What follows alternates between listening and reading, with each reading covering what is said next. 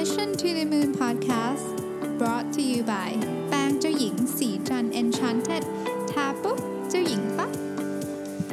สวัสดีครับ ยินดีต้อนรับเข้าสู่ Mission to the Moon Podcast episode ที่ 350 นะครับ คุณอยู่กับรวิศ หาญอุตสาหะครับ วันนี้มาตอบคำถามแทนวันอาทิตย์ต้องขออภัยจริงๆเพอิญ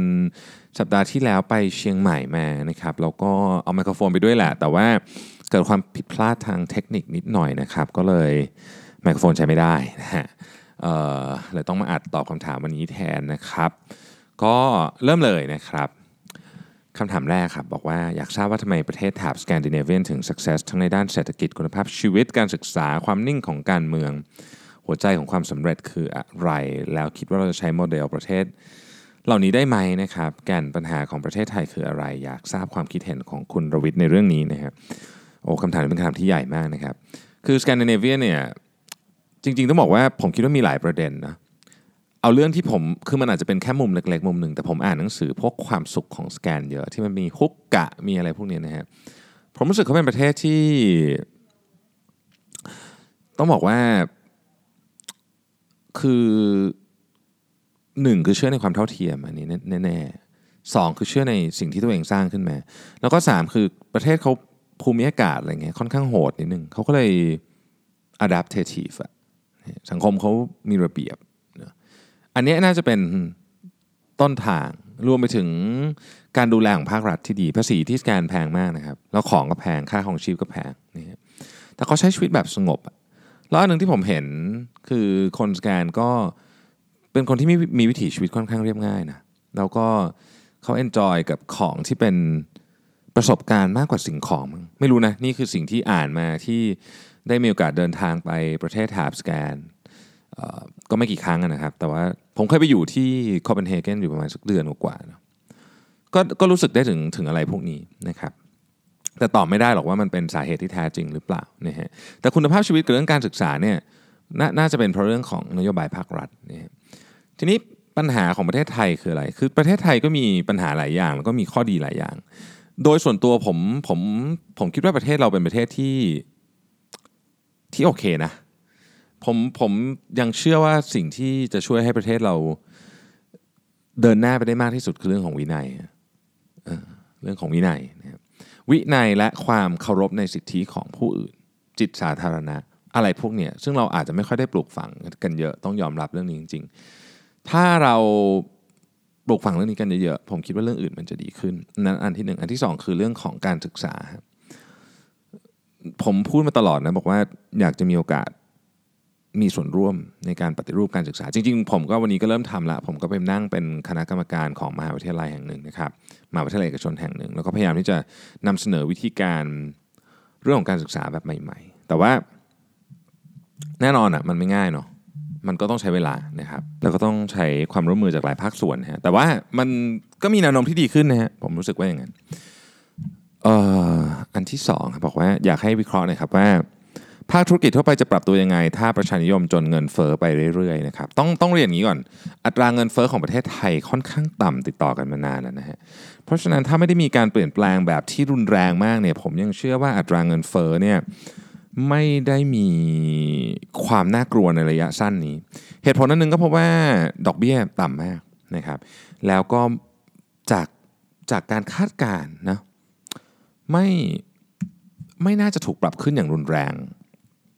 เร็วๆนี้นะครับเรามาดูอัตราเงินเฟอ้อกันนิดนึงแล้วกันนะครับ ปีอันนี้เป็นรายงานจากธนาคารแห่งประเทศไทยนะครับ2561นะฮะเงินเฟอ้อทั่วไป 1.1%เงินเฟอ้อพื้นฐาน 0.7%ต่ำมากนะฮะอัตราการขยายตัวทางเศรษฐกิจอยู่ที่ 4.1นะครับการคาดการณ์ของปี 2562 และ 2563นะฮะ จากธนาคารแห่งประเทศไทย ซึ่งก็น่าจะเป็นซอสที่ดีที่สุดของเราในตอนนี้ที่มีเนี่ยอัตราเงินเฟอ้ออยู่ที่อัตราเงินเฟอ้อทั่วไปนะครับ1%แล้วก็อัตราเงินเฟอ้อพื้นฐานอยู่ที่ 0.9%ถือว่าต่ำมากนะครับอัตราการเติบโตทางเศรษฐกิจเนี่ยเขาทำนายไว้ที่ 3.8 ถึง 4 ผมก็คิดว่าก็คงอยู่ราวๆนี้แหละนะครับ เพราะฉะนั้นยังไม่ได้น่าเป็นห่วงในช่วงนี้นอกจากมีนโยบายประชานิยมที่รุนแรงมาก แต่ผมเชื่อว่าไม่น่าจะมีรัฐบาลไหนทำนะที่แบบเยอะมากๆนะนะ โอเคนะครับ อีกท่านหนึ่งถามแม่บอกว่าผมสรุปแบบสั้นๆ กับคำถามนี้เลยนะครับบอกว่าสาย HR management เนี่ยในอีก 20 ปีข้างหน้านะฮะจะมีความน่าสนใจอยู่ไหมนะฮะแล้วถ้าต่อโทรควรต่อ HR management เป็นหลักไหมหรือควรจะดูอย่างอื่นที่กว้างกว่านี้นะครับต้องบอกเลยว่า HR management เนี่ยเชื่อว่าจะมีความสำคัญมากขึ้นนะฮะแล้วจะเป็นคือในเทรนด์ย้อนหลังกับไป 20 ปีเนี่ยถ้าเราดูถ้าเราอ่านรีเสิร์ชหรือแม้แต่ดูของจริง ๆ ก็ได้เนี่ยนะฮะเราจะเห็นว่า HR เนี่ย อันนี้ต้องพูดตรงๆ สมัยอดีต อดีตนี่คืออดีตนานมากแล้วเนี่ยนะฮะ เป็นหน่วยงานที่อยู่ในส่วนของแอดมิน แต่ปัจจุบันนี้ไม่ใช่ละ คือ HR เนี่ยเขาเรียกว่ามีมี important seat at the table ก็คือมีมีมีความสำคัญอย่างมาก เราจะเห็นตำแหน่งประเภท CHRO นะครับ อะไรอย่างเงี้ยที่ที่เป็น C level แล้วก็ control เรื่องสำคัญมากในองค์กร เพราะว่าทุกคนรู้แล้วว่าการที่คน ไม่ไม่ใช่แค่เก่งอย่างเดียวนะ แต่ว่าฟิตแล้วก็มีฟิตกับองค์กร แล้วก็มี motivation ในการทำงานเนี่ยมันส่งผลต่อผลประกอบการขององค์กรอย่างมากนะครับ เพราะฉะนั้น HR management ผมคงไม่ไม่กล้าตอบถึงอีก 20 ปีข้างหน้านะ เพราะ 20 ปีมันนานมาก แต่ว่าเอาว่าระยะระยะ 5 ปีเนี่ย10ปีเนี่ยผมเชื่อว่าสำคัญมาก ส่วนจำเป็นจะต้องต่อ HR management ในปริญญาโทไหมนะครับ จริงๆ HR มันก็มีศาสตร์ที่ต้องเรียนเหมือนกันนะ คือจะต่อก็ได้ ผมคิดว่าก็เป็นสายงานที่โอเคนะครับเป็นสายงานเออเป็นเป็นเรื่องที่ที่น่าเรียนนะฮะแต่ว่าในขณะเดียวกันใน HR มันมี part ของเรื่องจิตวิทยาด้วยเยอะต้องลองดู course syllabus ว่าวิชาที่เรียนนะครับ คือคือถ้าอยากถ้าจะเรียนเนี่ยผมผมผมอยากให้เรียนส่วนที่เป็นทฤษฎีก็ประมาณหนึ่งแต่ว่าอันอันหนึ่งที่รู้สึกว่าอยากจะให้เน้นก็คือเรื่องของจิตวิทยามนุษย์เนาะเพราะว่าอันเนี้ยยากยากมากแล้วจริงมันเป็นแก่น ของเรื่อง HR โดยด้วยซ้ำนะครับโอเค อีกท่านหนึ่งถามมาว่าตอนนี้กำลังจบมหาอ๋อจบมหาปี2นะครับ แล้วก็ที่บ้านเป็นหนี้นะฮะ15ล้าน โดยมีหลักทรัพย์ค้ำประกันมูลค่ากว่า 60 ล้านนะครับ ธุรกิจแย่มาก จึงทำให้ไม่มีเงินจ่าย กระแสไม่มีเงินสดพอจ่าย ไม่มีกระแสเงินสดพอจ่ายดอกเบี้ยนะครับ ตอนนี้กระทบกับคุณภาพชีวิตของทุกคนในครอบครัว พยายามลดค่าใช้จ่ายแต่ก็ช่วยได้ไม่มากนะครับอย่างไรก็ตามทางบ้านมีสังหาริมทรัพย์เยอะแต่ปล่อยขายไม่ได้ เพราะสภาพคล่องต่ำมากนะครับบ้านอยู่ต่างจังหวัด พี่มีวิธีไหนในการช่วยเรื่องของการปล่อยขายอสังหาริมทรัพย์บ้างไหมนะครับโอเค จริง ๆ คนที่สามารถตอบเรื่องของการเรียกว่า refinance พวกนี้ได้ดีเนี่ยคือพี่หนุ่มมันนี่โคชพี่หนุ่มมันนี่โคชน่ารักมากเอ่อ inbox ไปถามแกได้เลยนะ ผมรับรองว่าผมค่อนข้างมั่นใจว่าแกตอบแน่นอนนะครับ ส่วนเรื่องขายอสังหาริมทรัพย์เนี่ยผมผมไม่ได้เป็นผู้เชี่ยวชาญด้านนี้ แต่เท่าที่เคยได้ยินมาจากเพื่อนๆ การใช้นายหน้าช่วยให้ขายของได้เร็วขึ้นนะครับแต่ก่อนอื่นเนี่ยผมคิดว่าเรื่องนี้มันเกี่ยวกับเรื่อง refinance เยอะนะครับลองคุยกับพี่หนุ่ม Money Coach ดูนะครับโยนให้พี่หนุ่มเฉยเลยนะฮะโอเค ต่อไปนะครับบอกว่าตอนนี้รู้สึกว่าตัวเองไม่มีสมาธิกับสิ่งใดนานๆได้นะฮะแผนที่วางไว้ก็ถูกเลื่อนในกิจกรรมอื่น โมโหและหงุดหงิดง่าย กว่าที่เคยเป็นใจร้อนกระวนกระวาย รู้สึกเหมือนไม่อยู่กับปัจจุบันคิดฝันแต่เรื่องอนาคต ไม่ค่อยสนใจผู้คนรอบข้างเท่าที่ควรการนอนไม่ดีตื่นผิดเวลา ใกล้สว่างจะง่วงหิวบ่อย รู้สึกว่าตัวเองไม่น่ารักไม่มีประสิทธิภาพเลย รู้สึกไม่อยากทำงาน ออกกำลังกายก็ไม่อินนะครับ ติดมือถือเปิด Facebook วันละหลายครั้งขาดความยับยั้งชั่งใจ รู้สึกไม่พอใจกับชีวิต คล้ายกับว่าต้องการปลดล็อกตัวเองหลายเรื่องนะฮะ และอื่นๆอีกมากมาย ผมคิดว่าอันเนี้ยเป็นสัญญาณนะครับ อยากให้ลองไปพบแพทย์ดูเนาะผมว่าอันนี้คงต้องเป็นขนาดนั้นล้วเพราะว่าดูแล้วมีมีแองมีมีปัญหาทุกมุมเลยอะนะครับพอแพทย์เถอะนะฮะผมคงจะแนะนำอะไรไปมากกว่านี้ไม่ได้นะครับ ต่อมานะฮะถามว่าหลายคนตั้งคำถามเกี่ยวกับ intermittent fasting มามากมายนะฮะ ลองทำเองแล้วเกิดปัญหา อยากทราบว่าเกิดปัญหาแบบเดียวกันไหมนะครับการอดอาหารต้องอาศัยความอดทนต่อความหิวนะฮะเริ่มต้นจากทำ14 10นะครับโดยเริ่มเรียน 8 โมงเช้าจนถึง4-5โมงเย็นต่อได้อ่านหนังสือเตรียมสอบ ซึ่งเนื้อหาค่อนข้างมาก เราก็ต้องอ่านหนังสือจนดึกทุกวันไม่งั้นไม่ทันนะครับ ปัญหาอยู่ที่ว่าอยากให้สมอง productive เลยลอง IF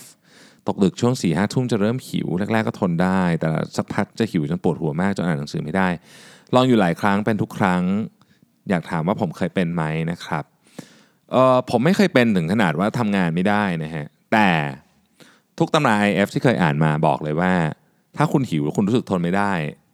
ให้ทานอาหารนะครับ แล้วก็อย่าฝืนบางทีอย่างที่บอกครับ มันไม่เหมาะทุกคน อันนี้อาจจะไม่เหมาะกับคุณก็ได้ วิธีการให้สมอง productive มีเยอะแยะนะครับ IF ก็เป็นหนึ่งในสิ่งที่เขาเชื่อกันว่าจะทำให้สมอง productive ลองวิธีอื่นดูก็ได้ครับ อีกวิธีหนึ่งที่ work มากคือนั่งสมาธิเนาะ อันนี้อันนี้ work จริงๆนะครับ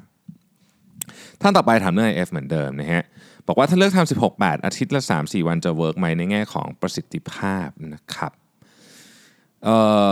กับ negative impact พอที่หาอ่านในอินเทอร์เน็ตแล้วไม่ค่อยมี reference ถึงเรื่องนี้เลย อย่างที่ผมเรียนไปก่อนหน้านี้นะฮะผมผมไม่ได้เป็น expert ด้านด้าน IF นะครับแต่ว่า negative impact ที่ยังไม่ค่อยมีเพราะว่าอาจจะยังไม่ค่อยมีใครทำ study นะครับ ถามว่าทำอาทิตย์ละ 3-4 วัน work ไหมก็คง work แต่คง work สู้ทำทุกวันไม่ได้เอ่อถ้าทำอาทิตย์ละ 3-4 วันนะครับ 16 8 จริง ๆ อาจจะสามส่วนตัวนะคิดว่าน้อยไป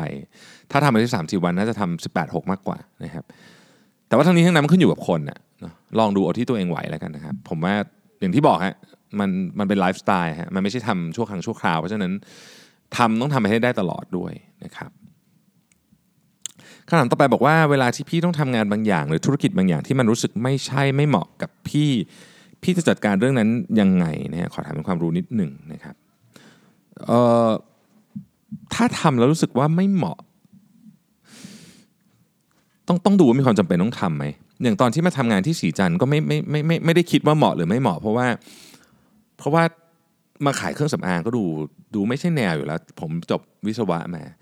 แต่ว่าถ้าเกิดทำไปแล้วผมรู้สึกว่าเออผมทำให้มันดีขึ้นได้ ผมจะทำให้ดีที่สุดนี่ครับ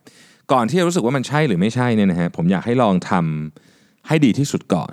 นะครับอันนั้นคือไม่เหมาะแบบมุมหนึ่งแต่ถ้าไม่เหมาะแบบอีกมุมหนึ่งเช่นเราทำแล้วรู้สึกว่ามันขัดกับความเชื่อของเราสมมุติว่ามันขัดกับศีลธรรมอันดีงามสมมตินะฮะอย่างเงี้ยนะฮะแล้วเราเรารู้สึกว่ามันมันมันขัดกับตัวเองไหมอย่างนั้นก็อย่าทำเลิกทำดีกว่านะครับอีกท่านหนึ่งถามมาบอกว่าทำงานเป็นฝ่ายพัฒนาธุรกิจ ต่างประเทศนะครับ บริษัทต้องการขยายตลาดไปไปประเทศจีนนะฮะอยากขอความช่วยเหลือเรื่องกลยุทธ์ราคาที่จะตั้งขายในตลาดต่างประเทศกับราคาขายและส่งออกโอ้อันนี้ต้องต้องเรียนตรงว่าผมเองก็ยังอยู่ในช่วงการศึกษาเรื่องนี้อาจจะตอบไม่ได้เนาะแต่ว่าขอแนะนำมีแล้วกันนะฮะคือถ้าเกิดว่าจะหาคนที่ทำงานให้เกี่ยวเรื่องประเทศจีนเนี่ยมันมีเอเจนซี่เยอะมาก ใช้เวลานิดนึงนะครับ เพราะมันมีคนทำเยอะจริงๆ แล้วทุกคนจะบอกว่า ทำได้ดีมากๆนะครับ แต่ว่าจริงๆ มันมีคนทำได้จริงๆ อยู่ไม่กี่คน ผมก็ยังตามหาอยู่เช่นกันนะครับ อีกท่านถามว่าอยากรบกวนคุณรวิศแนะนำเรื่องหนังสือเกี่ยวกับ business strategy business strategy เล่มที่ผมชอบมากคือ McKinsey on strategy ฮะอันนี้เจ๋งมากนะฮะลองอ่านดูนะครับ branding management โอ้นี้มีเยอะ Ogilvy on advertising ทั้งเวอร์ชันเวอร์ชันแรกเวอร์ชันที่มันมี2เวอร์ชันเวอร์ชันแรกกับเวอร์ชันที่เป็นดิจิทัลนะครับดีทั้งคู่นะครับ โอเค ต่อไปนะครับฝาก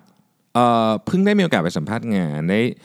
ได้ทำการทดสอบทัศนคติแบบ DIS DIC นะครับในความเห็นของคุณรวิทย์คิดว่าผลการทดสอบนี้ จะสะท้อนความเป็นตัวตนของเราออกมาได้แค่ไหนนะครับและคิดว่ามีผลต่อการตัดสินใจของผู้รับสมัครงานมากน้อยแค่ไหน ผมผมทำมาหลายอันเนาะพวกเนี้ยดิสไม่เคยทำแต่ว่าทำหลายอัน ก็รู้สึกว่าเออมันก็ตรงเหมือนกันนะครับ ถ้าเกิดว่าเขาเอามาใช้ก็แปลว่าเขาเชื่อ ถ้าเขาเชื่อก็แปลว่าเขาต้องให้น้ำหนักกับเรื่องนี้พอสมควร หมายถึงว่าคนที่สัมภาษณ์คุณเนี่ยนะครับ ต่อไปฮะอีกท่านถามว่าทำไมถึงเลือกใช้ Workplace ดีกว่าแพลตฟอร์มอื่นอย่างไรนะครับ Workplace นี่ที่ดีกว่าจะชัดเลยคือทุกคนใช้แล้วใช้ง่ายเพราะว่าเหมือน Facebook มันแยกกันนะครับ มันแยกกับ Facebook แต่ว่าinterface เหมือนกัน เพราะฉะนั้นคนไม่ต้องคิดอะไรเยอะใช้ง่ายนะครับ ช่วยให้ Workplace ช่วยให้ได้สิ่งที่พี่ตั้งใจตั้งแต่แรกไหมนะครับ ก็ยังช่วยไม่เต็มที่แต่ว่าดีขึ้นเรื่อยๆนะครับผลที่ได้คุ้มกับค่าใช้จ่ายไหมเอ่อคุ้มครับเพราะมันไม่แพงนะครับ แล้วถ้าตอนนี้มี workplace แล้วช่องทางการอื่นๆช่องทางการติดต่อด้านอื่นของพี่ยังมีอยู่ไหมนะครับอินทราเน็ตไม่มีแล้วแอปพลิเคชันต่างๆ มีแอปพลิเคชันอื่นที่ใช้ก็คือ Asana แต่มันไม่ได้ทำหน้าที่เดียวกับ workplace นะครับก็ ผมคิดว่าดีครับ สรุปว่า workplace ดี ผมชอบนะฮะผมชอบ อีกท่านบอกว่าสนใจทำ fasting ต้องเริ่มยังไงดี คือเริ่มได้เลยฮะไม่ไม่ไม่ต้องไม่ต้องคิดอะไรเยอะฮะเริ่มเลยวันนี้ก็ทำได้เลยนะครับแล้วก็อย่าลืมว่าช่วงที่มันเป็นเวลาอาหารนะมันจะหิวนิดนึงนะครับอีกท่านบอกว่าชอบตอน time boxing นะฮะพยายามนำมารวมกับ OKR แต่ยังงงๆนะฮะเช่นตอนนำ job category มาลงใน time boxing ซึ่งอาจจะตรงหรือไม่ตรงกับ OKR ของเราก็ได้นะฮะ แบบนี้ปรับยังไงดีนะครับ อยากให้คุณวิช่วยสอนว่าจะนำ OKR มาประยุกต์ใช้ร่วมกับ time management แล้วนำไปสู่ time boxing ได้ยังไงนะครับโอเค OKR นี่เราไม่ได้ทำตลอดเวลานะฮะเพราะฉะนั้นสมมติว่าเราบอกว่าเราจะใช้เวลาสัก 60%ในการทำ OKR เราจะเห็นชัดเลยว่าเวลาของเราเนี่ยทั้งอาทิตย์เนี่ยกี่เปอร์เซ็นต์ถูกใช้ไปสำหรับ OKR แล้วเราพอใจยัง บางคนพอมาทำจริง ๆ เราจะเห็นว่าเฮ้ยเราใช้เวลาแค่ 10%เองในการทำ ทั้งอาทิตย์เนี่ยใช้ 10%เองในการทำเรื่องที่เกี่ยวกับ OKR นี่นี่คือประโยชน์ของการเอา time boxing กับ OKR มารวมกันนะครับ อีกท่านบอกว่าเออช่วงนี้ทำงานผิดเยอะไม่มีสมาธินะครับ อะไรอย่างเงี้ยนะฮะยังไม่แน่ใจว่าสาเหตุคืออะไรควรทำยังไงให้งานผิดน้อยลงนะครับเออสมาธิไม่ดีนะฮะสมาธิไม่ดีออกกำลังกายช่วยนะครับ นอนให้พอช่วยนะครับ แล้วก็นั่งสมาธิช่วยนะถ้าไม่ได้มีปัญหาเรื่องอื่น คือเพิ่งมาเป็น ผมคิดว่าดูไลฟ์สไตล์หน่อยว่าช่วงนี้เปลี่ยนอะไรบ้างนะครับบางคนเปลี่ยนไลฟ์สไตล์แล้วแล้วสมาธิเสียไปก็มีนะครับข้อต่อไปบอกว่าเราจะอยู่กับคนที่เป็น toxic ในสังคมได้ยังไง ไม่ให้กระทบกับชีวิตตัวเองบางทีมันหลีกเลี่ยงไม่ได้นะครับผมเคยทำพอดแคสต์ตอนนี้โดยเฉพาะเลยนะเรื่อง toxic นะฮะอยากให้ลองกลับไปฟังฟังดู ผมตอบไปค่อนข้างละเอียดเหมือนกันนะครับ หมดความมั่นใจในตัวเองทำยังไงดีนะครับ พยายามหา small win ให้ได้ทุกวันฮะคำว่า small win คืออย่างนี้ สมมติตื่นมาเราบอกว่าเราจะตื่นมาวิ่งอันเนี้ยอันเนี้ยใช้ตัวกับตัวเองช่วงไหนไม่ค่อยมั่นใจนะผมจะบอกว่าโอเค ไม่รู้แหละ วันนี้จะทำอะไรสำเร็จไม่สำเร็จไม่รู้แต่ฉันจะวิ่งตอนเช้าให้สำเร็จให้ได้นี่เรียกว่า small win นะก็คือชัยชนะเล็ก ๆ ของเรานะครับพอเรามีชัยชนะเล็ก ๆ ปุ๊บมันจะเริ่มมีความอยากทำอันอื่นต่อไป ลองดูนะฮะ work มากสำหรับการเพิ่มความมั่นใจให้กับตัวเองนะครับ คำถามต่อไปนะครับบอกว่าถ้าอยากหาคำตอบในสิ่งที่สงสัยแล้วควร research ด้วยตัวเองหรือถามผู้รู้นะครับดีนะครับถ้ามันเป็นคำถามประเภทที่ Search Google แล้วเจออย่างเงี้ยหาตัวด้วยตัวเองดีกว่า แต่บางคำถามถามผู้รู้ก็ดีนะครับข้อต่อไปคือถ้าให้เลือกระหว่างการสรรหาทีมงานที่มีสไตล์การทำงานเข้ากับเรา และฝึกตัวเองให้สามารถทำงานเข้ากับเพื่อนร่วมงานในทุกประเภทแบบไหนจะ super productive มากกว่ากันนะครับผมคิดว่าต้องผสมผสานทั้งสองแบบนะ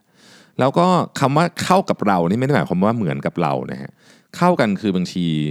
คนที่มีความคิดเห็นตรงข้ามกัน ก็อาจจะเป็นคนที่เหมาะกับการทำงานร่วมกับเราก็ได้เขาจะได้เบรกกันเป็นต้นนะครับ ข้อต่อไปนะฮะเป็น fasting นะฮะบอกว่า ผมจะเริ่มจาก 16-8 ก่อน กิน 8 โมง เสร็จ 4 โมง ผมเกิดคำถามว่า สมมุติวันนั้นแฟนเราชวนไปกินข้าว 2 ทุ่ม อย่างนี้เราบวก 16 ชั่วโมงจาก 2 ทุ่ม ใช้เวลาเดิมหรือกิน 8 โมงเลิก 4 โมงเย็นเหมือนเดิม บวก 16 ชั่วโมงจาก 2 ทุ่มฮะ แล้วก็ต้องรีสตาร์ทใหม่ เอา เอา เอาที่ยากไว้ก่อนนะครับ ระหว่าง 8 ชั่วโมงที่เรากินเราสามารถจัดหมูกรอบไขมันอัดเต็มแบบบุฟเฟ่ได้เลยหรือไม่ครับ เอ่อ ไม่ครับ ควรจะกินอาหารที่ดีมีประโยชน์ good calorie อะ คือกินแคลอรี่ให้ครบ นะครับถ้ากินคลีนอยู่แล้ว กินคลีนต่อไปนะครับ good calorie นะคือกินเยอะได้นะครับ 2,000 แคลสมมติว่าคุณจะกิน 2,000 แคลอรี่ได้ แต่เป็น good calorie นะครับแคลอรี่มันมีแบบที่ดีและไม่ดีเนาะนะครับคำถามคือสมมติว่ากิน 8 โมงถึง 4 โมงนะครับควรจะกิน 8 โมงถึง 4 โมงทุกวันเลยไหมนะฮะเอ่อง่ายกว่าสำหรับร่างกายนะครับแต่ถ้าไม่ไหวจริง ๆ สมมุติว่ามันต้องเลื่อนต้องอะไรเงี้ยผมคิดว่าก็ก็พอเลื่อนได้เนาะ โอเคนะครับ นี่ก็เป็นคำถามของสัปดาห์นี้ น่าจะครบถ้วนสมบูรณ์ถ้าถ้าตกหล่นอะไรไปก็ก็ก็ก็แจ้งได้นะครับ ส่งเข้ามาใน inbox ได้เดี๋ยวหมึกจะรวบรวมคำถามให้ผมสำหรับสัปดาห์ต่อไปนะขอบคุณที่ทุกท่านที่ติดตาม Mission to the Moon Podcast นะครับ แล้วก็อ้อลืมบอกขอขายของนิดนึงศรีจันทร์มีเซลในเว็บนะครับสีจัน .com นะเผื่อใครอยากไปเลือกซื้อของถูกๆเซล80% 3วันเท่านั้นนะครับ สำหรับของบาง item ไม่ได้เซลทุก item แต่ลิปสติกใหม่สวยมาก อยากให้ลองเข้าไปดูกัน ขอบคุณที่ติดตาม Mission to the Moon Podcast แล้วเราพบกันใหม่ในวันพรุ่งนี้ครับ สวัสดีครับสัสิเพราะความสดใสมีได้ทุกวัน